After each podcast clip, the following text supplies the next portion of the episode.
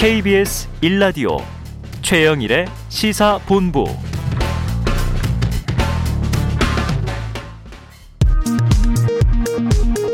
이 시각 라디오 정보센터 뉴스입니다. 문재인 대통령은 남북 분단 상황과 관련해 우리는 대립할 이유가 없다며 체제 경쟁이나 국력 비교는 이미 오래전에 더는 의미가 없어졌다. 이제 함께 번영하는 것이 중요하다고 말했습니다. 국회 국토교통위원회 국정감사가 대장동 특검 판넬 부착 문제로 오전 내내 파행했습니다. 방역당국이 백신 패스 도입은 검토 중인 단계로 백신 패스의 유효 기간을 설정할 과학적 근거가 미흡하다고 발표했습니다. 법무부가 이른바 고발사주 의혹에 연루된 대검찰청 수사정보 담당관실에 대한 감사를 추진하고 있습니다. 김수남 전 검찰총장 등 전현직 검찰 간부들이 민원인의 고소장 위조 사건을 덮으려 한 의혹이 있다며 국민권익위원회가 고위공직자 범죄수사처에 수사 의뢰했습니다. 지금까지 라디오 정보센터 조진주였습니다.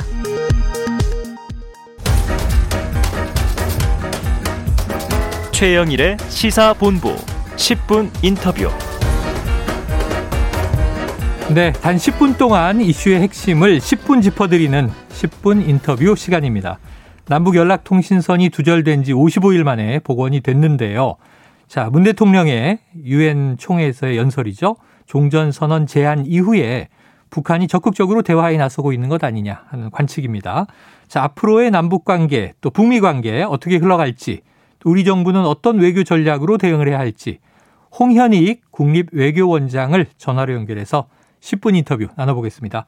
원장님 안녕하세요. 네, 안녕하십니까. 네, 벌써 축하드린 지가 한 두 달 정도 지난 것 같아요. 네. 어떻게 지내고 계십니까?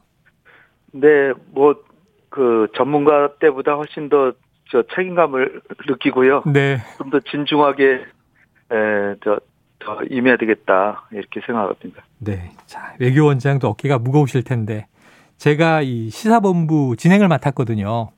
네, 축하드립니다. 네, 그래서 원장님 이제 저 외교 본부장이 되실 가능성이 높습니다. 네. 자, 남북 통신선 복원이 됐는데요. 자, 김정은 네. 이그 위원장이 민족의 염원을 실현하기 위해 이렇게 거창한 명분을 달았는데요. 뭐 그런 명분도 있겠습니다만 이 북한의 속내 뭐라고 볼까요? 네, 무엇보다도 지금 많이 힘들죠. 그래서 나오고는 싶은데 뭐 좀 명분을 가져야 나올 수 있는데 북한이 명분으로 먹고 사는 나라잖아요. 네네. 독재를 하면서도 명분을 참 중시합니다. 음. 그래서 지금 한마디로 국제사회에 안 나오는 거는 미국이 북한의 체면을 제대로 안 살려주니까 안 나오는 거거든요. 네. 그러니까 좀 체면 차리고 좀 어, 밖으로 나가서 제재도 좀 풀고 경제도 좀 살리고 해야 되겠는데 그 돌파구가 쉽지가 않은 거죠. 그래서 음. 어, 미국이 아주 단호하게 그, 어, 뭐 조건 없는 대화만 얘기하지 구체적인 내용을 일체하니까 아무리 두드려야 소용없겠다. 그렇게 싶어서 일단, 어, 2008년, 2018년을 생각하면서 어, 그때도 이제 남북 관계 평창 올림픽부터 오는 것부터 시작해서 판문점 정상회담, 싱가폴 북미 정상회담 쭉 갔잖아요. 네네. 지금도 남북 관계는 우리 정부는 계속해서 네. 네. 예, 원장님 지금 전화 연결 상태가 많이 안 좋아서 저희가 다시 한번 전화를 드리겠습니다. 자, 지금 10분 인터뷰는요, 이 남북 이 연락통신선이 복원된 그리고 그 이후 북한이 지금 선결 조건을 내걸고 있기 때문에 남북 관계, 북미 관계가 어떻게 흘러갈 것인가에 대해서 홍현익 이 국립 외교원장을 전화로 연결해서 이야기 나누고 있었습니다. 원장님 연결됐습니다. 네, 네, 네 잠깐 이제 예, 소리가 불안정했어요. 말씀하세요. 드리면 네. 어, 북미 관계 개선이 어려우니까 음. 남북 관계부터 해서 2000 2018년처럼 평창도 오고 판문점 정상회담, 싱가폴 북미 정상회담 이렇게 갔던 기억이 있잖아요. 네네. 그래서 어, 남북 관계를 먼저 하는 거는 쉽기 때문에 우리 정부로 하여금 미국을 좀 어, 음. 설득해서 북한이 바라는 제재 완화 같은 걸 좀 얻어 얻는다면 남북 관계뿐 아니라 북미 관계도 하겠다. 뭐 이런 보관으로 어, 나오는 거고 음. 이런 상황에서 남북의 관계 개선에 대해서 미국이 볼멘 소리를 한다든지 그러면 한미 관계가 이간될 수도 있으니까 음. 그뭐 손해 볼 거 없다 그 네. 그런 심산으로 나오는 게 아닌가 봅니다. 알겠습니다. 남북 관계를 먼저 어, 복원하면서 북미 관계까지 가기 위한 포석을 깔고 있는 것이다. 이렇게 분석해 주셨습니다. 네. 자, 이게 이 4월부터 문 대통령과 이 김정은 위원장 사이에 친서가 오갔다는 얘기를 청와대가 발표하면서 7월 27일에 이 1년여 동안 끊겼던 연락통신선이 복원됐잖아요. 네. 근데 한미 연합 훈련 때문에 북한이 다시 8월 10일에 끊었고 55일 만에 다시 복원이 됐는데 10월 초라구만 이 김 위원장이 얘기했는데 10월 4일 마침 노무현 전 대통령과 김정일 위원장이 2007년 14 남북 공동 성명 발표한 날 복원을 했습니다. 이거는 네. 날짜를 고른 의도가 있는 거겠죠?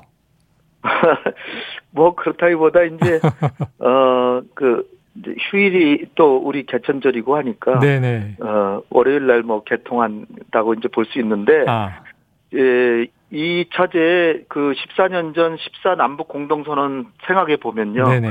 노무현 대통령 말기에 사실은 그 전에 부시 행정부가 너무나 대북 강경 기조와 체제 전환, 뭐 체제를 붕괴시키겠다 막 이렇게 네네. 대북 강경 기조를 해서 이게 북미 관계가 안 되다가 어 사실은 이제 그 준비국 중간 선거에서 어 민주당이 이겨서 네오콘들을 어 숙청하고 음. 그리고 이제 어 북미 대화로 나와서 그때 겨우 북미 관계가 되니까 남북 관계가 열려서 10월 4일 날 남북 저 정상회담이 되고 공동선언이 된 건데 네. 당시에 보수 진영에서는 이거 뭐 임기 말에 왜 이렇게 막 그 진도를 나가냐 이거는 뭐 말도 안 된다 막 음, 그랬는데요. 네. 제가 지금 또 다시 좀 비슷한 상황이 또 될 수도 있잖아요. 그렇죠. 그래서 말씀드리는 건데 음.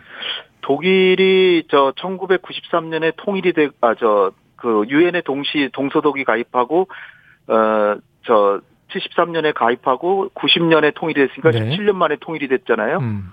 근데 우리는 91년, 1991년에 유엔에 남북한 동시 가입하고 30년이 지났는데 그렇죠. 네. 그 제자리란 말이에요. 음. 그 이유가 독일의 마지막 총리인 콜 총리가 보수 정부인데도 그 브란트의 동방 정책 기조를 그대 거의 그대로 했거든요. 네. 그러니까 화해 협력 기조를 20년 계속하니까 통일이 되더라. 음. 근데 우리도 어 사실은 노태우 정부부터 1990년대 초반부터 화해했다가 김대중 정부 때 강경 정책했다가 음. 다시 김대중 노무현 정부에서 화해 협력했다가 이명박 박근혜 정부가 또 다시 강경 기조로 가니까 어째- 그러니까 네. 음. 내년에 만약 대선에서 어떤 결과가 나오든 우리 정부는 화해 협력 기조로 계속 가야 통일로 가지 음. 여기서 또 다시 아저 노무현 대통령 14 저 정상 선언하고 이명박 정부가 완전히 그걸 안 지키고 그냥 저 휴지통에 버렸듯이 그런 식으로 가면 남북 관계는 영원히 제- 저 통일되기 어렵다는 그런 교훈을 깨닫게 됩니다. 네, 우리 정부가 보수 정부든 아니면 진보 정부든 그와 상관없이 남북 관계의 기조는 일관적이어야 한다. 이렇게 네, 이제 맞습니다. 이해가 됐습니다. 자, 그런데 지금 이제 그러면은 이 어, 남북 연락 통신선이 복원됐을 뿐이에요. 사실은 네. 이게 원래 있던 게 끊겼다 다시 이제 연결됐을 뿐인데 종전 선언에 대한 북한의 화답이냐? 앞으로 좀 이 연락선의 복원 이후에 어떤 단계와 수순으로 나가야 하느냐 이런 부분에 대해서 이 원장님 생각은 어떠십니까? 그러니까 뭐 대통령께서 시의적절하게 종전선언 제안을 지금 유엔에서 세 번째 제안하는 그렇죠. 거예요. 이게 첫 번째도 아니고요. 예, 예, 세 번째 하는 건데, 다들 그 제안하실 때만 해도, 아, 이거 뭐 해도 별 소용 없겠다라는 얘기들이 많이 있었어요. 네네. 그러나 예상외로 북한이, 어, 아주 시급, 시급하다는 듯이 음, 김여정이 두 차례 성명하고, 그 다음에 이제 김정은 자신이 직접 연설하고 후인민회의, 우리 네. 격으로 지금 국회에 나와서, 어, 복원하겠다. 이렇게 했기 때문에, 제가 볼 때는 북한도 최고 지도자가 얘기했기 때문에 성의를 좀 보일 거라고는 생각되는데, 네. 그럼에도 불구하고 중대 과제들을 해결해야 된다. 이런 조건은 또 달았어요. 음, 그러니까, 어, 우리 정부도 지금 그 빨리 진도를 나가려고 하는 마음은 있지만, 음, 진중한 태도를 보이는 거는 어, 북한이 또 다시 언제든지 또 미사일 쏘고 대화하자 그러고 미사일 쏘고 대화하자 네. 그러고 통신선 연결한다고 그러니까 우리 정부도 국내 정치적으로 부담이 굉장히 큰 상태입니다. 네. 그래서 어 빨리 서두르지는 않는데 일단 통일부 장관이 말씀하신 것처럼 어 남북 간의 영상 영상 대화 시스템 영상 대화 시스템을 그 사실 북한도 영상 회의 많이 하거든요. 네네. 화상 화상 회의도 하니까 연결만 하면 되는 상태니까 이걸 빨리 연결해서 어 네. 화상으로 하고 음. 그래서 또 잘 되면 정상까지도 직접 안 만나시더라도 어, 비대면으로? 정상 간의 그 화상 화상 대화 이거 하고 그거 내년 2월에 베이징 올림픽에서 어 김 김정은 위원장과 문, 노- 문 문재인 대통령 가셔서 또 어 대통령도 온다면 사자가 시진핑 주석과 함께 종전을 할 아. 수도 있다 네네. 이런 생각을 해보고 있는데요. 장- 그 중간에 하나의 장벽이 있는 게 남북 공동 연락 사무소 이거를 어 저 김여정이 얘기를 했잖아요. 음. 근데 이게 아무 조건 없이 북한의 사과 한마디 없이 다시 보고 난 우연으로 또 다시 네네. 하기는 정적으로 큰 부담이 있을 것 같아서 그렇죠. 이런 거는 잘 해결해야 되지 않을까 봅니다. 맞습니다. 폭파됐던 장면이 우리 뇌에 생생하기 때문에 그 폭파에 대한 어떤 사과도 없이 그냥 북측이 연락사무소 다시 개설하자 해서 개설되겠느냐 하는 말씀이신 것 같습니다. 자, 지금 이 IOC가요, 베이징 올림픽, 내년 동계올림픽에 북한 제재 이야기가 나왔는데 이 문제는 풀 수 있을 걸로 보십니까? 네. 어, 그 IC 위원장으로서도 어, 그 자신들이 그 하는 논리가 있잖아요. 네네. 올림픽이라는 건 정치와 관계없이 순수한 순수하게 에, 그 이념과 관계없이 그냥 어 무조건 참석해야 되는 게 논리인데 음. 이 사실 북한이 참석 안 한 거는 실지가 어떻게 됐든 명분은 그 코로나 감염 위험이고 그 일본도 올림픽 계기로 또 많이 늘어났잖아요 환자가 네, 네. 그렇게 보면은 설사 북한이 참가 안 했어도 제재까지 해야 되나 이렇게 생각은 들지만 어쨌든 했습니다. 그러나 이제 IOC가 제일 바라는 건 올림픽이 성공적으로 개최되고 성공 저이 성공하는 것이기 때문에 네. 만약에 방해를 한다거나 하면은 엄청나게 어려워지잖아요. 그렇죠. 그러니까 내심으로는 제대로하고도 좀 전쟁하고 있을 가능성이 근데 중국 입장에서는 반드시 성공해야 되니까 그렇죠. 중국이 개최국으로서 적극적으로 IC 설득해서 음. IC가 마지못해 좀 풀어주고 그러면은 갈 수도 있지 않을까 이런 생각이 들기 때문에 저 그렇게 비관적으로 보지는 않습니다. 알겠습니다. 지금 말씀하신 그 대목이 풀려나가는지를 지켜보는 게 아마 또 남북미 중 종전선언을 둘러싼 국가들의 단초를 풀어볼 수 있는 실마리가 될 것 같습니다. 원장님 오늘 말씀 여기까지 듣고요. 네. 앞으로 뭐이 네, 남북미 이슈 계속 나올 것 같으니까 또 종종 이 네. 좀 고견을 요청하도록 하겠습니다.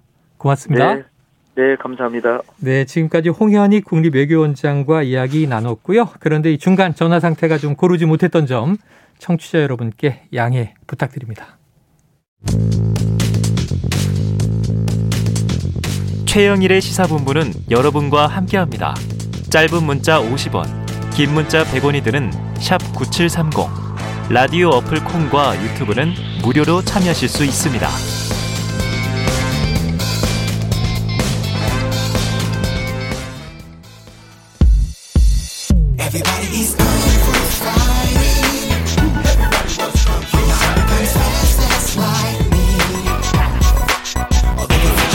네, 매주 화요일 기자와 변호사가 만드는 시사 권법 코너가 두 번째로 돌아왔습니다.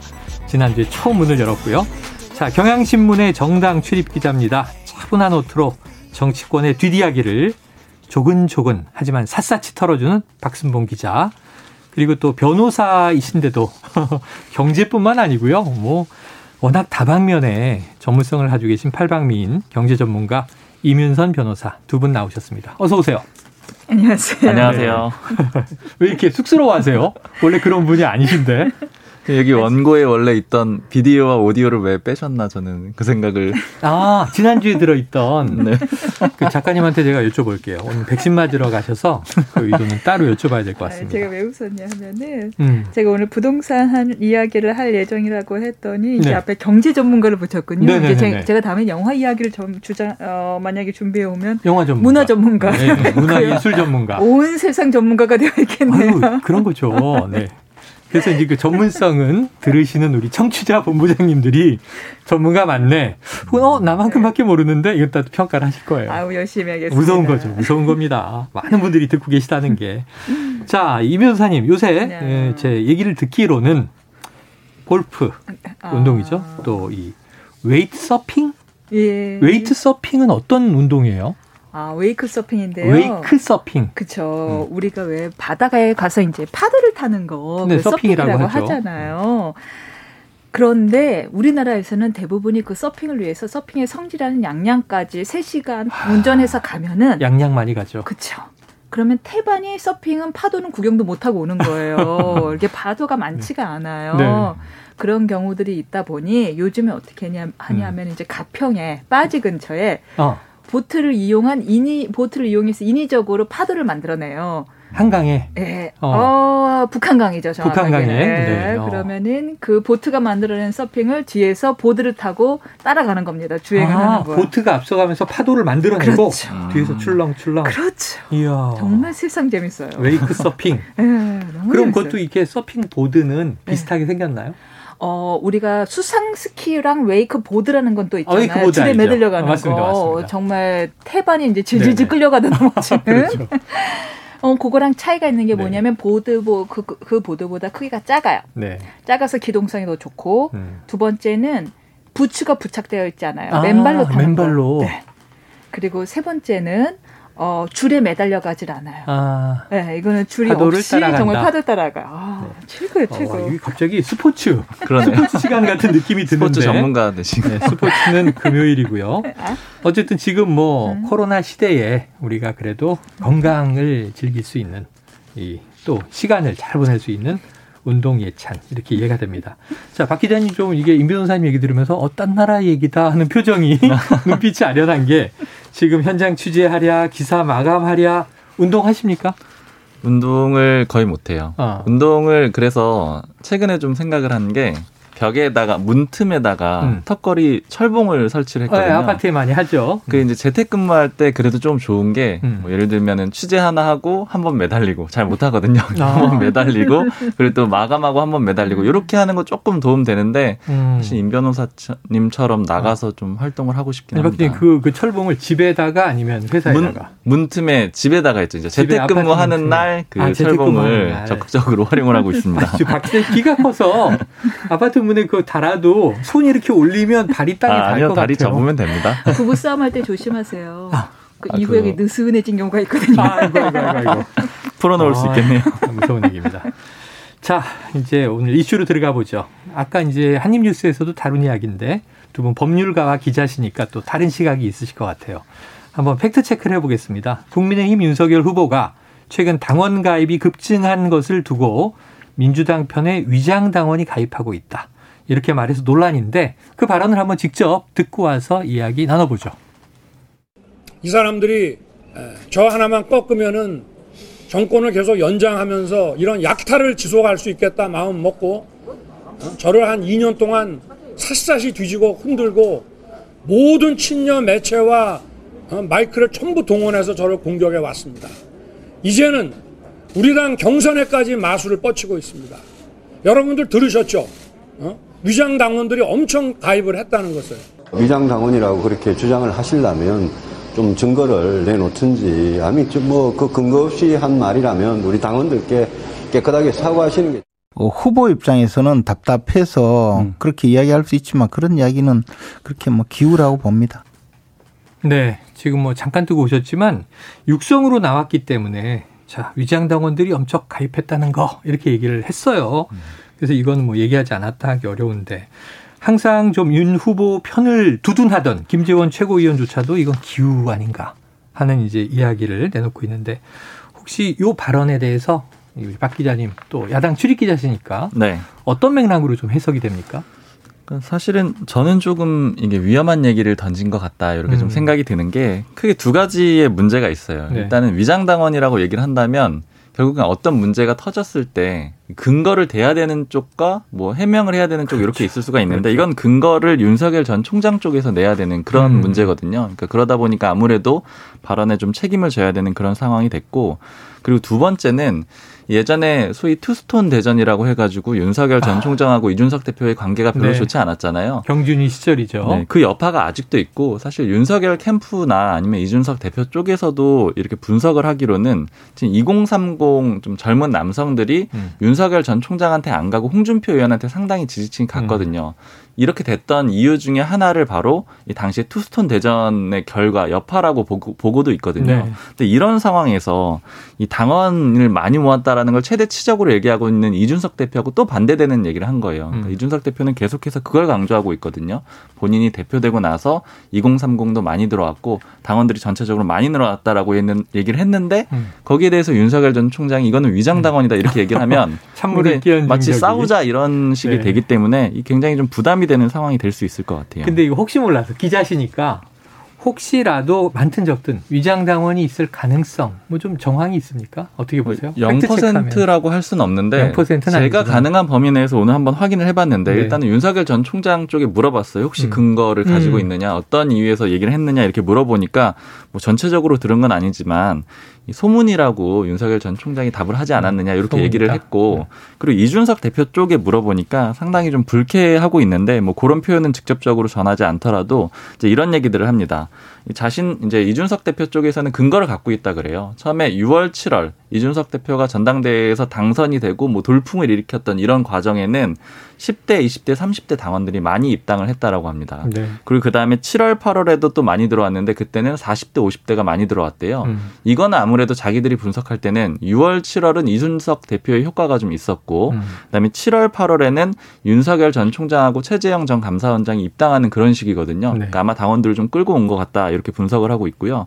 그리고 당원 배가 운동이라고 해서 뭐 쉽게 말해서 당원 모집 운동 같은 걸 했거든요.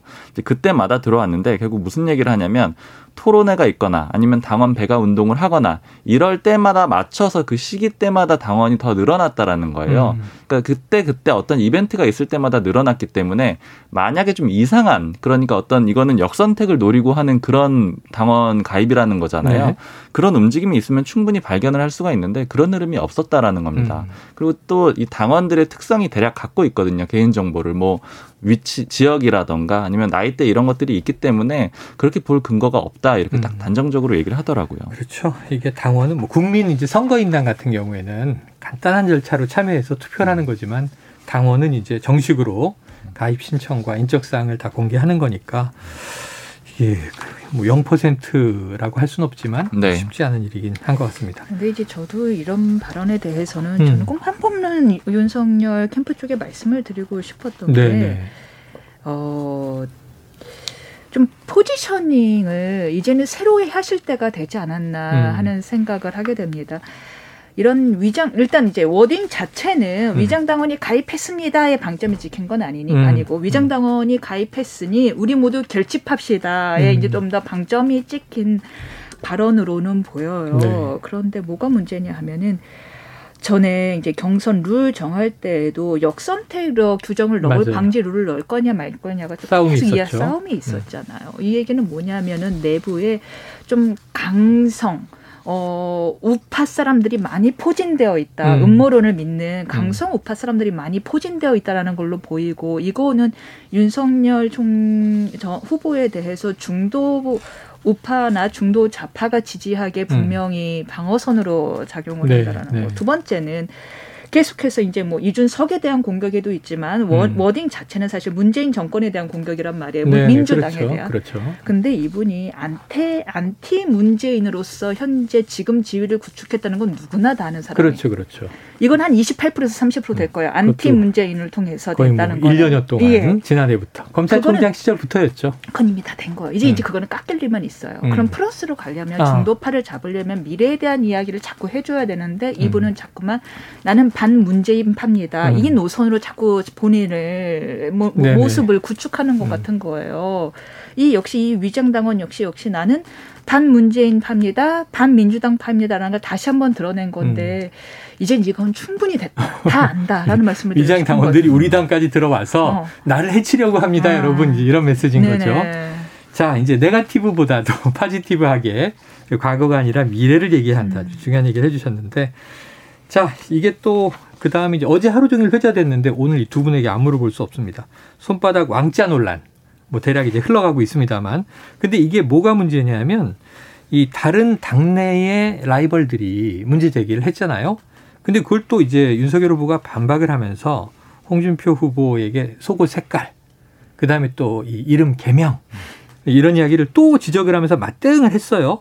자, 홍준표 후보도 뭐 정치 꽤 오래 한 분이고 요런 얘기는 국민들이 일부 또 아는 얘기예요. 네. 박 기자님 이 팩트 체크 한번 해주시죠. 그러니까 이거 이름 얘기 개명한 얘기 들으니까 또 옛날 생각이 나더라고요. 그래서 네. 좀 찾아봤는데, 그러니까 제가 그 이제 정치인들 만나고 나서 조금 메모를 해놨던 걸좀 어. 찾아봤어요. 그랬더니 좀 재밌었던 게 이주영 전 국회 부의장이 아, 있어요. 아, 지금은 이제 전직 의원이 되셨는데 제가 보니까 2017년 12월하고 2019년 4월에 한 번씩 만났더라고요. 음. 이제 그때 만나서 했던 얘기가 두 번 다 같아요. 홍준표의 이름은 그러니까 홍판표였는데 어. 본인이 개명을 해줬다. 근데 그때 당시 의원이. 네 성명하게 아주 심취를 해가지고 책도 여섯 권 정도 읽었었고 어. 그때 당시에 청주지검, 청주지법 이렇게 각각 근무를 하셨는데 그러니까 판사 출신이죠. 그렇죠. 판사 의원은? 출신이고 홍준표 의원은 검사 출신이잖아요. 음. 이제 거기서 꽤 가깝게 지냈고 이름을 바꿔줬다 이렇게 얘기를 했는데 근데 이제 당시에 홍준표 의원이 이거 반박을 했었어요. 그때 아. 이름을 바꿔준 사람은 이주영 의원이 아니고 법원장이었다. 당시 청주지법의 음. 법원장이었다 이렇게 반박을 해가지고 바꾼 건 맞네요. 네, 바꾼 거는 맞죠. 홍판표에서 홍준표로 바꾼 거는 뭐 본인이 바꿔준 것도 맞고. 네. 근데 그렇게 이제 싸웠던 이유가 뭐였냐면 그때 당시에 보니까 이주영 의원은 좀 친박계 쪽으로 분류가 돼 있었어요. 네, 맞아요. 그리고 이때 만났던 시기가 언제였냐면 원내대표 선거나 당대표 선거를 나오기 직전이었습니다. 음. 근데 홍준표 의원은 지원을 안 해줬던 거죠. 음. 그러니까 이주영 의원이 약간의 서운함 같은 것이 있었고 그러니까 서로 이제 개파가 좀 달랐는데 그때도 이 문제 가지고 한판 붙었던 거거든요. 근데 네. 이번에도 또 이제 주자들 간에 이런 걸로 한번 또 네. 갈등이 있는 걸 보니까 좀 비슷하게 다시 비슷한 소재로 음. 좀 활용이 되는 것 같아요. 그러면은 이게 윤석열 후보 쪽에서 이제 홍준표 후보 쪽에 당신도 이름 개명하고 역술인이 해준 거 아니냐 이렇게 공격하는 거는 조금 사실과는 다르네요. 모르겠어요. 근데 모르겠는데 사실 그거는 좀 그래도 비껴나간 얘기인 것 같습니다. 역술인이 음. 만들어줬다라고 보기는 어려울 것 같고 네. 가능성은 그냥 제가 보기에 제일 유력한 두 개의 가능성은 이제 이주영 의원이 지어줬거나 법원장이. 아니면 그 법원장이 지어줬거나 이 둘 중에 음. 하나일 거고 아무래도 그래도 이런 문제는 본인 주장에 좀 네. 힘을 실어주는 게 맞지 않을까 그럼 음. 법원장이 지어주지 않았을까 자, 그렇다 보니 이제 유승민 후보는 4차 산업혁명 시대에 이 주술 미신 이게 웬 말이냐 하는 또 얘기를 하는데 자임 변호사님 아, 청년 세대시잖아요. 아이고, 그럼 어떻게 보세요? 이런 이야기. 아, 저 정말 몰라서 여쭤보는 건데 네. 이 왕자를 그러면 주술가가 새겨졌다는 거는 이미 팩트로 나온 거예요. 아니 아니요. 해명 아. 해명컨대는 네. 동네의 네. 지역 주민이자 네. 지지자인 할머니가 아. 토론 나가는데 음. 잘하고 오시라고 손바닥에 이렇게 왕자를 써주시는데 그 팬심이 음. 또 이제 짠하니까 참아 지우지 못하고 나가게 됐다 음. 이런 얘기죠. 아, 그러면 이게 주술로 연결되기에는 조금 어, 근데 이제 네. 야권과 여권 내의 공격이 과연 그게 사실이냐? 그게 사실이냐? 그러니까 왜냐하면 이제 아크로비스타 아파트에 사는데 지역 주민 할머니가 이게 3차, 4차, 5차 세 번 토론에 다 똑같이 쓰고 나왔다는 거거든요. 아. 그러니까 이제 조금 이게 쉽진 않습니다. 아, 세 번이나 확인이 됐기 네. 때문에 네. 우연히 한 게 아니지 않느냐 이런 얘기들을 하는 거죠. 어떤 느낌이세요? 경험이 있는데 네네. 예, 참, 이 워낙에 워낙에 이게 이제 예측이 불가능하고 피를 말리는 경기다 보니까 그렇죠. 생각보다 정말 많은 분들이 역술가에게 뭐 음. 역술가라고 확인된 바는 없습니다만은 뭐 마인드 컨트롤도 하고 어, 네. 어, 없습니다만은 어, 많은 분들이 되게 많이 의존하고 있는 건 사실이구나라는 네, 네, 걸 느꼈는데 네. 이제 저도 어, 몇 해 전에 수덕사의 절에 가서 큰 음. 스님을 뵐 일이 있었습니다. 네 이제 도통하신 걸로 유명하신 큰 스님을 뵀는데 어, 그분의 이 얼마나 유명하신 분인지를 옆에 있는 분이 음. 저한테 설명을 해 어, 주시는데 어, 얼마나 유명한 분이냐 하면 당시 문재인 후보와 박근혜 후보가 붙었을 때 어. 2012년도였나요? 그렇죠, 그렇죠. 2012년도 음. 붙었을 때 당시 선거 일에 어, 문재인 후보 측에 아주 유명한 지금 말씀드릴 수 있는 어떤 캠프의 핵심 인물이 어. 거기 와 계셨다는 거예요. 찾아왔다. 거기에서 자 누가 되겠습니까? 어. 어. 오전 여론조사까지는 문 후보가 앞서고 있는데 문 후보가 되지 않겠습니까? 음. 라고 했더니 가만히 그분이 도통하신 분이 음. 가만히 계시더니 아닌데 박근혜인데 음. 어. 거예요. 아, 찍으셨다는 거예요. 음. 맞추신 거죠. 어. 결론은. 네. 그래서 여론조사 아닙니다. 여론조사 결과 출구조사 어. 오전까지는 네. 문 후보가 앞섭니다. 했는데도 아닌데 어. 박근혜가 될 건데 했는데 결국 박근혜 음. 대통령이 됐다라는 이야기를 하면서 어, 그만큼 도통한 분이다라는 거를 그 옆에 계신 분은 네. 제게 얘기해 음, 주셨지만 설명을 하더라. 음. 제가 느꼈던 거는 아니 이렇게까지들 역술과 의존하는구나. 음. 얼마나 피가 흘, 어, 이렇게 음. 피가 마르면 피가 마르면 한 나라의 대선 상황에서 그렇죠. 그 앉아 계신 분도 거기 유명하신 분도 법조인이셨어요. 네. 얼마나 유명 어, 피가 네. 마르면 저럴까 하는 생각은 했습니다. 음. 자 우리가 보면요 수능 때라든가 음. 정말 사법 시험 볼 때도 마찬가지고 네. 많은 사람들이 뭔가 아주 치열한 경쟁 경쟁률이 높을 때 내가 자신 있을까 없을까 할 때 이제 그런 거에 대한 의존을 이제 많이 유혹을 또 받기도 하는데 지금 요런 이임 변호사님이 들려주신 얘기는 정가에 막 흔한 얘기죠. 또 많이 듣고 사실은 그냥 이런 제가 확인한 얘기는 아니지만 네. 이 법조계에서 그러니까 검사나 판사들이 어떤 진급을 앞두고 그런 그 뭐 주술적인 거를 많이 상담을 받는다라는 얘기는 좀 많이 들었거든요. 네, 네. 근데 뭐 실제 확인은 안 해봤는데 다만 그거 얘기하면서 많이 스트레스가 있어가지고 뭐 그런 게 아니냐. 그러니까 다들 모르겠다고 할때 음. 그분들만은 정답을 말해주니까 틀리는 오답일지 아닌지 모르겠지만 음. 답을 말씀해 주시니까. 어. 혹은 뭐 간혹 이제 음. 사기 사건으로 이제 사회적인 사건이 되긴 하는데 네. 저뭐 몇 천만 원, 몇억 원을 받고 구술했다. 음. 근데 이게 법원에서도 또 심리적 위안을 줬다면 음. 사기라고 볼 수 없다는 판례도 있어서 음. 제가 관련한 사건을 놀래요. 최근에 하고 있어서 엊그제 안 그래도 아, 부산을 아, 다녀왔는데요. 네, 부산을 다녀왔는데 판례를 쭉 리서치 해보면 음. 약억 단위 이상은 사기로 보는 분위기고요. 어, 너무 크면 네, 네, 이제 몇 백에서 어, 음. 그리고 이제 피해자의 경제 규모도 되게 중요합니다. 아, 그렇지, 뭐 그렇지. 뭐 어마어마한 자산가인데 내가 여기 뭐 몇천을 줬다라고 음. 뭐 심리적 안정 비용인데 음. 너무 평범한 집안인데 여기 몇천을 줬다 그러면 이제 사기로 그렇죠. 네. 가게가 주저앉는 거죠. 네. 아, 그게 뭐 합리적이라는 생각이 듭니다. 자, 그러면 이제 요 간단하게 이 문제는 앞으로 박 기자님 어떻게 흘러갈 것 같으세요?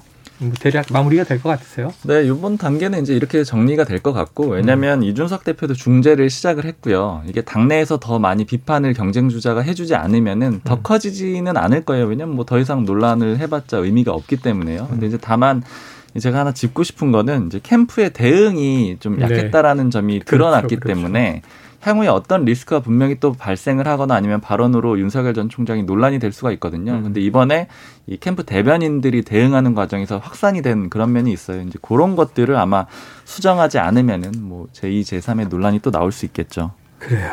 자, 알겠습니다. 지켜보도록 하죠. 자, 이 다음 이슈로 한번 넘어가 볼게요. 오늘 밤에 또 이제 토론회가 있으니까 토론회 이후 어떤 이슈가 나오는지는 내일 위에 보겠습니다. 지금 이제 이 선거 캠프의 문화가 많이 달라졌다. 이런 얘기들이 있어요. 어떤 게 많이 달라졌다고 보세요?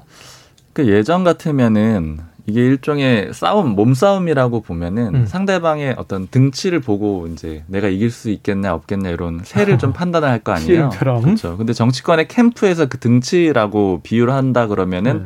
현역 의원들의 숫자가 될 수가 있을 아, 거예요. 네네, 현역 그렇죠, 의원들이 그렇죠. 가장 민감하게 움직이고 음. 또 어느 캠프에 합류하느냐는 실제로 그 캠프가 잘 될까 안 될까 음. 중요한 척도였었거든요.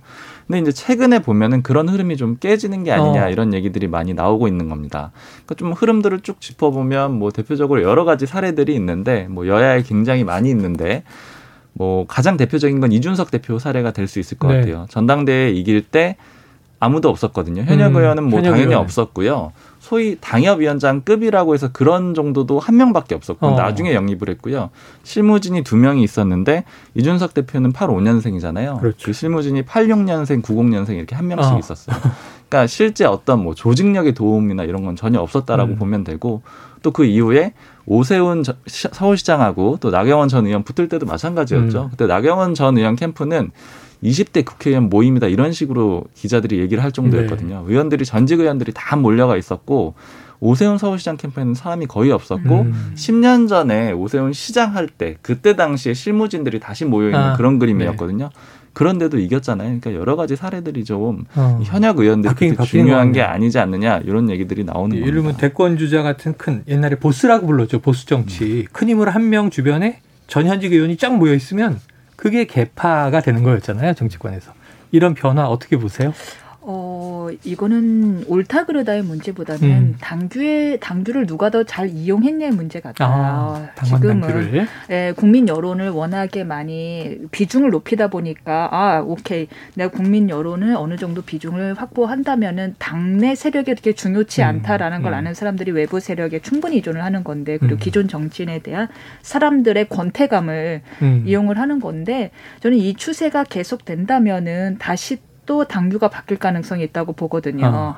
다시 훨씬 더 현역 의원을 많이 세를 많이 결집한 사람이 우세하게끔 음, 룰이 음, 바뀔 것이다. 네, 룰이 바뀔 어. 수 있을 거라고 봐요. 그래서 이거는 옳고 그르고의 문제가 아니라 지금까지는 왜냐하면 국민의힘이 계속해서 선거에서 졌잖아요. 네, 많이 그러니까 졌죠. 당내 세력만으로는 우리가 이길 수 없다는 것 때문에 음. 당외 세력을 끌어안는 당규로 바꾼 건데 음. 다시 또 이기기 시작한다면 기득권에 또 젖어버린 사람들이 네. 다시 또 당내 세력을 우선시하는 당규로 바꿀 가능성이 있다고 봅니다. 그래요. 바뀔 음. 것이다.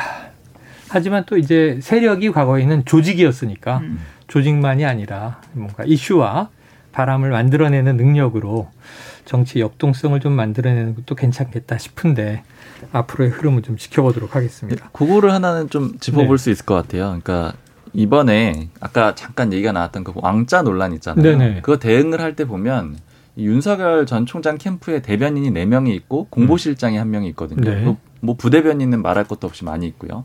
즉 다섯 명의 대변인격의 사람들이 있는데 이 대변인들이 발언을 하면서 오히려 논란이 되는 그런 상황이 만들어졌잖아요. 맞아요, 맞아요. 다 반대로 규모가 작은 홍준표 의원 캠프를 보면은 대변인이 한 명이에요. 음. 여명 대변인으로 이제 그 30대 초반의 네. 여성 대변인인데 여명 대변인을 얼마 전에 만났는데 하는 얘기가 홍준표 아니 혹시 좀 힘들지 않냐 이렇게 음. 물어봤어요. 음. 왜냐하면 대변인이 한 명이니까 전화를 너무 많이 받게 되고 음. 그랬더니 홍준표 의원이 자기 한 명으로 끝까지 가겠다고 얘기를 하면서 뭐라고 했냐면 음. 실수가 없고 메시지 누수가 없다 이렇게 얘기를 했다라는 음. 거예요. 이제 그때는 제가 그 얘기를 들었을 때 아 이게 그냥 사람이 없으니까 하는 얘기인가 보다 이렇게 생각을 음. 했는데 이번에 논란이 되는 걸 보니까 네네. 한 명이 있는 게 일종의 장점으로도 활용이 될 수가 있다는 일반형 거죠. 메시지가 나오죠. 그렇죠. 본인 후보 본인이 직접 얘기를 많이 할 기회가 있기 때문에 뭐 음. 페이스북이나 여러 방송이나 있기 때문에 대변인은 한 명으로 놓고 딱 통일을 시켜서 좀 강점을 음. 보인 것도 같아요. 그래요. 오히려 슬림한 게 장점이 음. 된다. 하지만 이제 이게 또 장단점이 다 있는 상황이기 때문에. 그렇죠. 홍준표 후보는 지금 현역 의원 한 명 있죠? 어, 저 제가 이제 한 명인 줄 알았는데. 어, 네네. 합류한 게 조경태 의원이 한 명, 예. 선대 본부장이고 맨 처음부터 시작할 때부터 또 한 명 있었더라고요. 그래요? 하영재 의원이 비서실장으로 있어서 아, 두 명이 있습니다. 네. 조경태 의원은 본인도 후보였다가 네. 나, 나중에 이제 합류를 한 거고 그렇게 보이는데 아니요 조경태 의원은 후보로 뛰진 아, 않았어요. 조경태 의원은 당 대표 선거에 나왔다가 출마했다가 네. 아, 내려왔군요. 네. 자, 이 장재원 의원 등 원래 홍준표 의원 측근으로 불리던 분들이 윤석열 캠프로 갔는데 최근에 또 이 아들 문제로 사퇴하기도 했습니다. 음. 이렇게 움직이게 되는 건 어떤 이유예요? 그러니까 결국에는 뭐 대세론이 영향을 줬을 수가 있고 음. 이제 장재현 의원 같은 경우에는 굉장히 미안해했다고 들었고요. 음. 네. 윤한홍 의원은 어떤 개인적인 아, 좀 윤 캠프로 가면서 아, 홍 네. 의원에게 미안해했다. 많이 미안했다고 하고 윤한홍 의원은 좀 개인적인 그런 뭐 안 좋은 감정이 생겼다라는 얘기를 드렸는 들었고요. 이제 음. 그런 상황인데 이게 좀 아이러니한 게 홍준표 의원의 차측근 두 명이거든요. 네. 그런데 다 윤석열 캠프로 갔고 특히 아주 중심적인 역할을 맡았잖아요. 장재현 의원은 종합상황실장이었고 그만뒀는데 원래 윤한홍 의원이 부실장이었어요. 음. 지금 상황실장 대리를 하고 있거든요. 그러니까 두 자리를 다 맡았는데 홍 의원 굉장히 섭섭해하고 있고 음. 최근에 뭐 철새라고 얘기를 했었던 게 이 두 사람을 지목했다라는 말이 있고 또 거기에 더해서 이 고발 사주 의혹 가지고 네. 논란이 네. 있었을 네. 때 박지원 국정원장하고 그 제보자 조성은 씨 그리고 동석자 누군가가 있었는데 음. 그 사람이 홍준표 의원 캠프의 관계자다 이런 주장을 하면서 고발을 네. 했었잖아요. 그렇죠. 근데 이걸 퍼뜨리는 사람이 몇 명의 의원이다라고 홍준표 음. 의원이 지목을 했는데 그 사람이 장지원 윤한홍 의원이라는 얘기들이 많아요. 음. 그러니까 지목을 한 대상자가 딱 그 사람이라는 게 아니고 그러니까 그만큼 섭섭함이 좀 미안해하고 떠나갔지만 상당히 네. 악연으로 또 꼬이는 임 변호사님 지금 사실 국회의원도 그렇고요 정치지망생도 그렇고요 캠프 내에 이 법조인이 굉장히 많아요. 음. 율사라고 네. 우리가 율사. 네네. 그 법조인이시니까 네. 왜 이렇게 정치권의 캠프에 법조인이 많고 음. 이들의 역할은 주로 어디에 집중이 됩니까? 역사적으로 말씀드려야 되나 심리적으로 말씀을 드려야 뭐 되나? 현실을 섞어서 가장 현실적으로 말씀해 주시면 되죠. 가장 근본적인 심리적인 측면을 말씀을 드리자면은 음. 지금이야 이제 법조인들이 워낙 많지만 네네. 과거 법조인들이 워낙 적을 때 법조인들은 때. 성형 자체가 출세욕이 많고 지배욕이 많은 사람들이 인정 욕구가 많은 사람들이 음. 시험 자체를 봅니다. 음. 그러다 보니 인정 욕구가 많고 출세 욕구가 많은 사람들이 법조 경력으로 10년, 20년을 지나면 자신들의 한계를 알게 되거든요. 어. 지역에서 본인들은 누구 뭐 어떤 사람들 이혼 사건 해주고 누가 술 먹고 어디서 깽판 쳤네 하는 사건을 해주고 음, 있는데 그렇죠. 물론 이제 이제 뭐 이제 어느 정도 변호사들이 워낙 없으니까 돈은 벌었어요. 네, 유지가 돼 있죠. 네, 그 그러나 기업에 입사한 내 친구는 어, 전무가 되고 상무가 돼서 해외로 나가고 그러면 아, 돈이 달리고 부하가 네. 달라지고 사회적 영향력이 달라지거든요. 음. 그럼 본인들이 한 단계 더 퀀텀 점프할 수 있는 길은 다시 한번 권력을 행사할 수 있는 아.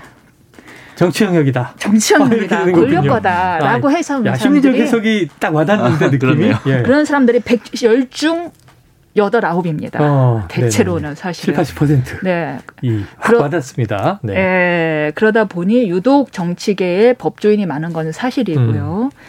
그다음에 현실적으로 보면 아무래도 법조인들 특징이 법조인들이 방송계도 굉장히 많이 나오죠. 아, 많이 나오죠. 한번 제가 작가한테 물어봤어요. 왜 이렇게 음. 법조인들을 많이 부르냐. 음. 그랬더니 이유가 1번 싸도 나온다. 아, 그건 너무 슬프잖아요. 아니 이제 어, 영업 정보를 아, 주업이 아니니까 아, 주업이 아니 주업이 있으니까 예, 싸도 나온다. 2번. 아 그러니까 이걸 뭐 일종의 돈 버는 일로 하지 않고 음. 네. 예, 예, 뭐 부업 겸뭐 뭐, 뭐, 본인이 봉사일 수도 그쵸. 있고 지식과 정보를 공유하는 더 큰 이유가 뭐냐 하면은 어떤 사안이든 간에 인풋과 아웃풋이 빠르다. 맞아요, 맞아요. 인풋이 들어온 다음에 그거를 빨리 새로운 분석하죠. 사안을 분석하고 육하 음. 원칙에 따라서 방송에서 얘기할 줄 아는 능력이 음, 있다. 음, 그러다 음. 보니 아무래도 안정성이 높다라는 음, 거예요. 그렇죠, 음. 그렇죠.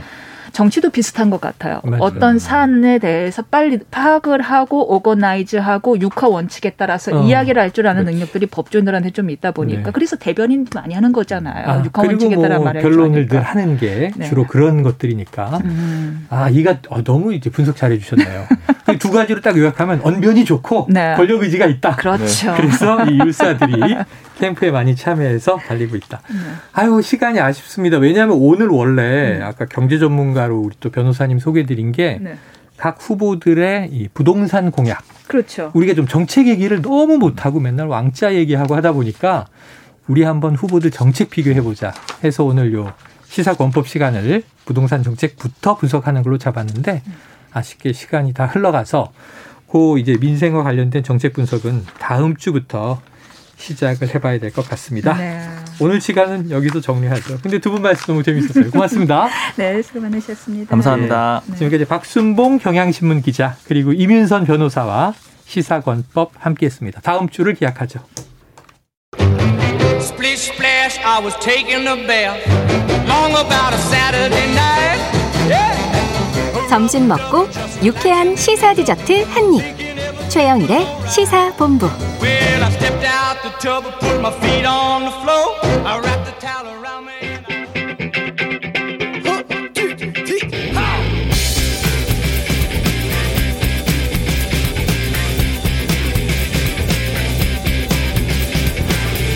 네. 어, 시사본부 매일 이 시간 청취자분들께 드리는 깜짝 간식 선물 있죠. 오늘도 준비되어 있습니다. 오늘 컵라면계 클래식 육땡땡 바로 이해되시죠? 자, 이 코너 들으시면서 문자로 의견 보내주시는 청취자분들께 바로 이 컵라면계의 클래식 육땡땡을 쏘겠습니다. 짧은 문자 50원, 긴 문자 100원이 드는 샵 9730으로 의견 많이 보내주시고요. 자, 오늘 화요일 IT본부 본격적으로 시작해 보겠습니다. 자, 꿀바른 목소리로 알아두면 유익한 IT 이슈를 쏙쏙 소개해 주시는 김덕진 한국인사이트 연구소 부소장 스튜디오에 도착하셨습니다. 어서 오세요. 안녕하세요. 허니덕이라고 해야 되나요? 아. 꿀발 나오는 목소리라니. 어 허니덕? 감사합니다. 네. 허니덕이면은 저거 아니에요? 북경오리? 아, 북경오리인가요? 북경오리 때려잡으면 안 되니까. 네, 덕이라 그냥. 그러셔서. 아, 덕질이라 덕이라고 해봤는데 그렇죠. 그냥 제 정신대로 네, 김덕진 부소장 왔습니다. 네. 네. 하지만 오늘은 이제 오리보다 네. 오징어가 화제입니다. 오징어. 맞습니다. 자, 오징어 게임. 네. 지금 이 아마존 창업자 얼마 전에 이제 블루 오리진인가요? 로켓도 발사했죠. 그렇죠.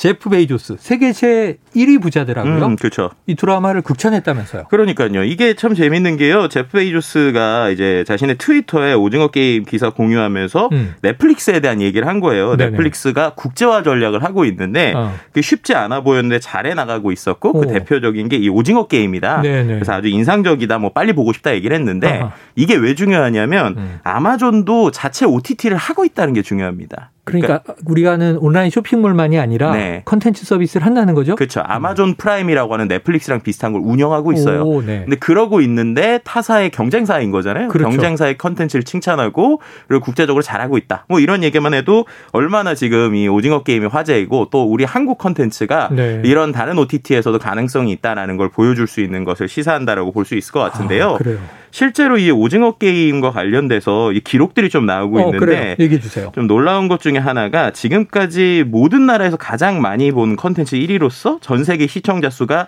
8,200만 명입니다. 어. 네, 그러니까 이게 어느 수준이냐면 네. 작년에 최고 시청률을 기록했던 전 세계 방송 케이블 쇼 40개 시청자를 합친 것보다 많은 수준이고요. 어.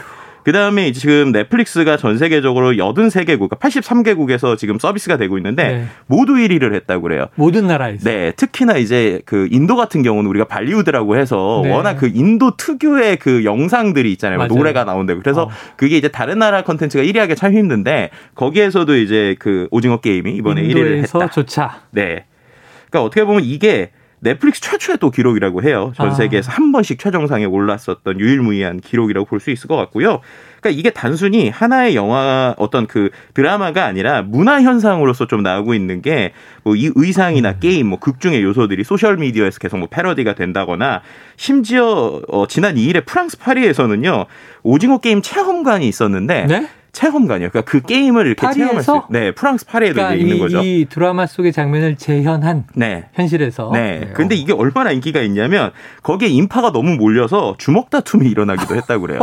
네, 그리고 또 이제 예, 또 놀라운 게 이제 주연 배우인 이정재, 박혜수, 정호연, 위아준 씨가 내일이죠. 이제 6일 미국 인기 코스터 토크쇼인 지미 펠런 쇼에 또 아, 지미 펠런 영상으로 쇼. 여기 특별. 이제 BTS 갔었죠. 네. 봉준호 감독도 갔었고요. 예, 맞습니다. 그러니까 약간 느낌이 초창기 BTS 같은 느낌이에요. 그러니까 아. 글로벌적으로 지금 엄청난 영향력이 있는데 예. 우리만 좀 잘 보고 아, 그 정도인가 이러다가 갑자기 보면 어, 놀라네. 뭐 이런 느낌이라고 음, 볼수 있을 것 같습니다. 대단하네요. 자, 초창기의 BTS 느낌이다. 네. 어쨌든 지금 연일 넷플릭스의 기록을 새로 쓸 뿐만 아니라 그렇죠. 넷플릭스의 이제 경쟁 또 사업을 운영하고 있는 제프 베이조스까지 야 인상적이다 이렇게 얘기했단 말이에요. 네. 그럼 이제 넷플릭스 입장에서 그렇죠. OTT 서비스 입장에서 컨텐츠가 터져줘야 흥행이 되는 거잖아요. 그렇죠. 과거로 치면은 이 극장 배급사 아닙니까? 으흠. 근데 이걸 안방극장에 이제 컨텐츠를 송출하는 건데 맞아요. 오징어 게임이 넷플릭스의 효자 노릇을 했다 이런 네. 생각이 드는데 자 생각해 보면 최근 우리나라 컨텐츠들이 과거에는 방송국으로 봤는데 음흠. 넷플릭스 보는 게 상당히 많아졌어요. 그러니까요. 그러면 뭐. 넷플릭스 통해서 어느 정도나 만들어져 오고 있는 거예요? 일단 대표적으로 넷플릭스 주가 자체가 지금 계속 최고치거든요. 아, 그러니까 그래요? 미국장이 그렇게 안 좋은데도 음. 오징어 게임 때문에 지금 어떻게 보면 이제 최고치를 기록하고 어허. 있고 어, 놀라운 게 우리나라 컨텐츠를 넷플릭스가 좋아할 수밖에 없는 게 음. 오징어 게임에 이번에 투자한 제작비가 200억입니다. 200억짜리 네. 드라마인데. 그렇죠. 200억이면 우리나라 드라마에선 상당히 큰 돈이에요. 회당 22억이거든요. 어. 한 다섯 손가락 안에 드는 네, 수준입니다. 네네네. 근데 글로벌로 보면 지금 넷플릭스에 그, 그 나오고 있는 드라마들이 거의 회당 평균 100억 돈이 들어요. 그러니까 뭐 기묘한 이야기 두 회 만들 걸로 우리가 그렇죠. 9회를 만들었잖아요. 예, 그러니까 아. 기묘한 이야기 같은 경우가 회당 140억이고 음. 가장 많이 드는 이제 크라운이라고 하는 드라마가 있는데 이게 아. 회당 154억이거든요. 네네. 그러니까 오징어 게임이 200억이니까 뭐 한 해 1.5회 정도라고 볼 수 있을 것 같습니다. 음. 저렴하게. 그렇죠. 이제 가성비를 뛰어넘는다라고 볼 수 있을 것 같은데 이야. 이게 단순히 이번 오징어 게임뿐만 아니라 킹덤도 회당 제작비가 20억이었고 어. 스위트홈도 30억 뭐 그랬으니까 네네. 어떻게 보면 가성비를 가장 잘 뽑는 나라 중에 하나 어. 이렇게 볼 수 있겠죠.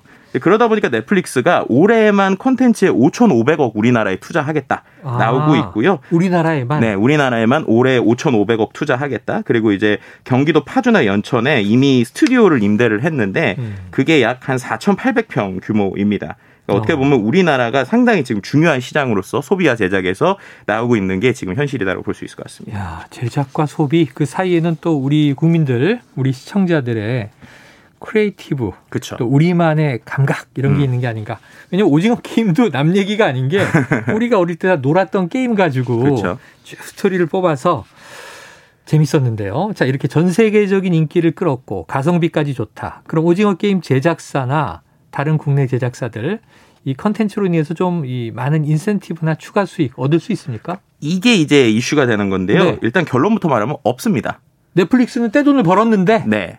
조금 투자하고 엄청 벌었는데 네. 왜, 왜 인센티브가 없어요? 정확하게 드라마 제작사는요. 네. 제작비의 10에서 20%를 수익받고 끝납니다. 아하. 네. 이게 넷플릭스 계약 방식의 인세처럼 네. 그러니까 처음에 어. 인세랑 조금 다른데요. 인세는 예를 들어서 말씀하신 대로 뭐몇 쇄가 늘어나면 거기에 네. 수익이 추가적으로 아, 늘잖아요. 그렇죠, 그렇죠. 이건 그런 건 없어요. 그냥 무조건 예를 들어서 처음에 제작비가 200억이다. 음. 그럼 계약을 220억에 해요. 정액제로 네. 끝나는군요. 그렇죠. 네. 그리고 나서 런닝 이게, 개런티가 없다. 네, 맞습니다. 아하. 근데 이게 단순히 런닝 개런티가 없는 수준이라고 볼 수 없는 게 이 이제 넷플릭스의 특징은 뭐냐면요. 이제 사전 투자를 100% 이렇게 하는 거예요. 아. 그래서 제작비를 지급하고 한국 제작사가 컨텐츠를 생산하는데 이게 그 저작권을 어디까지 다느냐 그 안에 들어가는 모든 저작권을 통으로 사는 겁니다. 오. 예를 들면은 OST 음악, 네. 음원 아니면 거기에서 나오는 모든 부가 판권, 네. 뭐 그걸 통해서 뭐 예를 들어서 상품을 만든다. 2차 판권, 3차 네, 판권 2, 2, 3차 판권까지 모두 다 통으로 넷플릭스하고는 초반에 계약을 합니다. 다 넷플릭스 거다. 네. 그러니까 지금 이후에 뭐 예를 들어서 뭐 어떻게 보면은 뭐 연예인들이나 출연진들의 몸값이 음. 올라갈 수는 있겠죠. 네네네. 근데 이 컨텐츠를 가지고 추가적인 부가 수익은 없 다라고 아. 설명을 드리는 게 정확할 그렇죠. 것 같습니다. 오징어 게임으로 뭐 진짜 테마파크를 만들던 네. 아니면 우리 디지털 게임을 만들든 다 넷플릭스 거다. 그렇죠. 자, 이게 좀 안타까움이 있네요. 이렇게 대박이 났을 때 결국은 제작사 혹은 뭐 참여자들보다는 네. 넷플릭스라는 OTT가 그걸 다 먹는다. 네. 한 가지는 이제 좀 우리나라 다른 투자사보다는 후하게 쳐주고 사전에 이제 투자를 한다. 네. 이런 차이가 있는 거네요. 자, 영화 보는 방식이 급격하게 바뀌고 있습니다. 네. 많은 영화 감독들이 넷플릭스로 넘어가는데 예전에는 제 기억엔 세계 국제 영화제에서 음. 넷플릭스에 상영한 건 영화로 안 쳐요. 그랬던 그렇죠. 기억이 나는데 이제 수상을 하더라고요. 그렇죠. 자, 대신 우리나라가 하청업체로 전락하는 거 아닌가 이런 우려도 있어요. 어떻게 그렇죠. 보십니까? 이게 두 가지 관점인데요. 첫 번째 음. 말씀 주신 것처럼 그렇게 영화가 하나의 패러다임의 시프트를 냈던 게 생각해보면 옥자라고 하는 아, 옥자 우리나라 있었죠. 영화였잖아요. 감독 그렇죠. 근데 그게 넷플릭스에서 처음에 상영되면서 네. 이게 영화냐 OTT냐 이런 얘기가 있었는데 지금은 음. 이제 그게 받아들여지고 있단 말이에요. 말씀드린 대로 국내 콘텐츠 투자를 넷플릭스가 2021년에만 5,500억 한다고 말씀드렸어요. 음. 근데 이게 되게 커 보이지만 넷플릭스가 올해에만 쓰는 콘텐츠 관련 예산이 무려 20조입니다. 아. 20조 중에 5,500억이니까 음. 그렇게 치면 20분의 1도 안 된다는 그러니까 거예요. 하나로 보면 20조 원에 해당하고 네. 그중에 5,500억 정도를 우리나라 네. 제작사에 투자한다. 그렇죠. 그런데도 이렇게 효과가 계속 높으니까 네. 넷플릭스 입장에서 솔직히 생각해 보면 어 우리나라는 정말 가성비가 좋은 나라구나. 음. 그러니까 뭔가 큰 투자를 할 수도 있지만 음. 이 정도 투자해서 효과를 얻어내는 상황이다라고 하면은 많은 제작사들이 이제 네. 또 넷플릭스에 갈 수 있잖아요. 그렇죠. 그럼 그런 경쟁이 많아지면 과연 그들이 계속적으로 제작비를 늘려줄 것인가 음. 아니면 줄여줄 것인가라고 생각하면 일반적인 플랫폼 경제에서 생각해 보면 후자처럼 줄일 확률이 높다. 그럼 이렇게 되면은 이제 우리는 다양한 아이디어를 내지만 그 아이디어의 결국 큰 수익은 넷플릭스가 가져가는 것이 아니냐라고 하는 우려의 목소리가 있고요. 아, 네. 지금 지금 이게 네. 아니 아니 우리 김덕kim 부사장님 얘기를 듣다 보니까 답답해지는 게 음. 우리나라의 제작사들이 음. 001부터 456까지 번호 달고 있는 네. 오징어 게임 참가자들처럼 느껴지는 거예요. 네, 그런 설계한 게임에 들어갈 어, 아니 물론 돈을 거죠. 주는데 네. 무한 경쟁 시켜서 음. 너희 중에 대박을 내면 어 좋은 거고 음. 아니면 그냥 이제 먹고 그냥 끝나는 거고. 그렇죠. 근데 이게 한편으로 하하, 또 중요하게 네. 생각할 게 예. 이런 구조가 왜 났을까 생각해 봐야 되는 네네. 거거든요. 왜냐하면 오징어 게임이 음. 이 넷플릭스가 아니었으면 과연 영화, 그러니까 드라마화가 됐을까를 생각해 봐야 아, 돼요. 우리의 기존 방송사의 네. 제작 방식이라면. 실제로 이제 감독의 인터뷰를 통해서 봤는데 네. 이 시나리오가 10년 전에 나왔다고 그래요. 아, 그래서 그래요? 10년 동안 투자사를 계속 찾았는데 어. 아무도 투자해주지 않았다고 합니다. 이거 웬만한 방송국에서 배급하기 어려운 그렇죠. 내용이죠. 영화로 하기에도 좀 매니악해 보이고. 맞아요. 네, 그러다 보니까 이게 투자가 안 됐는데 음. 그러다가 이제 넷플릭스를 만나가지고 투자를 했기 때문에 음. 어떻게 보면 이제 창, 그러니까 제작 자, 그러니까는 작가분들이나 감독분들 입장에서는 상당히 다양한 기회가 열렸다라고 보는 거예요. 음. 그런데 이제 말씀하셨던 배급이나 유통 입장에서는 네. 과연 그게 이렇게 돌아가는 것이 좋은 것이냐 라는 고민을 좀 하게 되는 것이죠.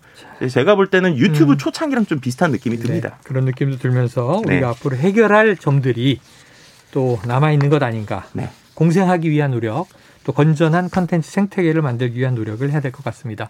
자, 관련해서요, 우리 청취자분들 의견도 있습니다. 9411님, 넷플릭스 계약은 판권 양도 매절 계약이에요.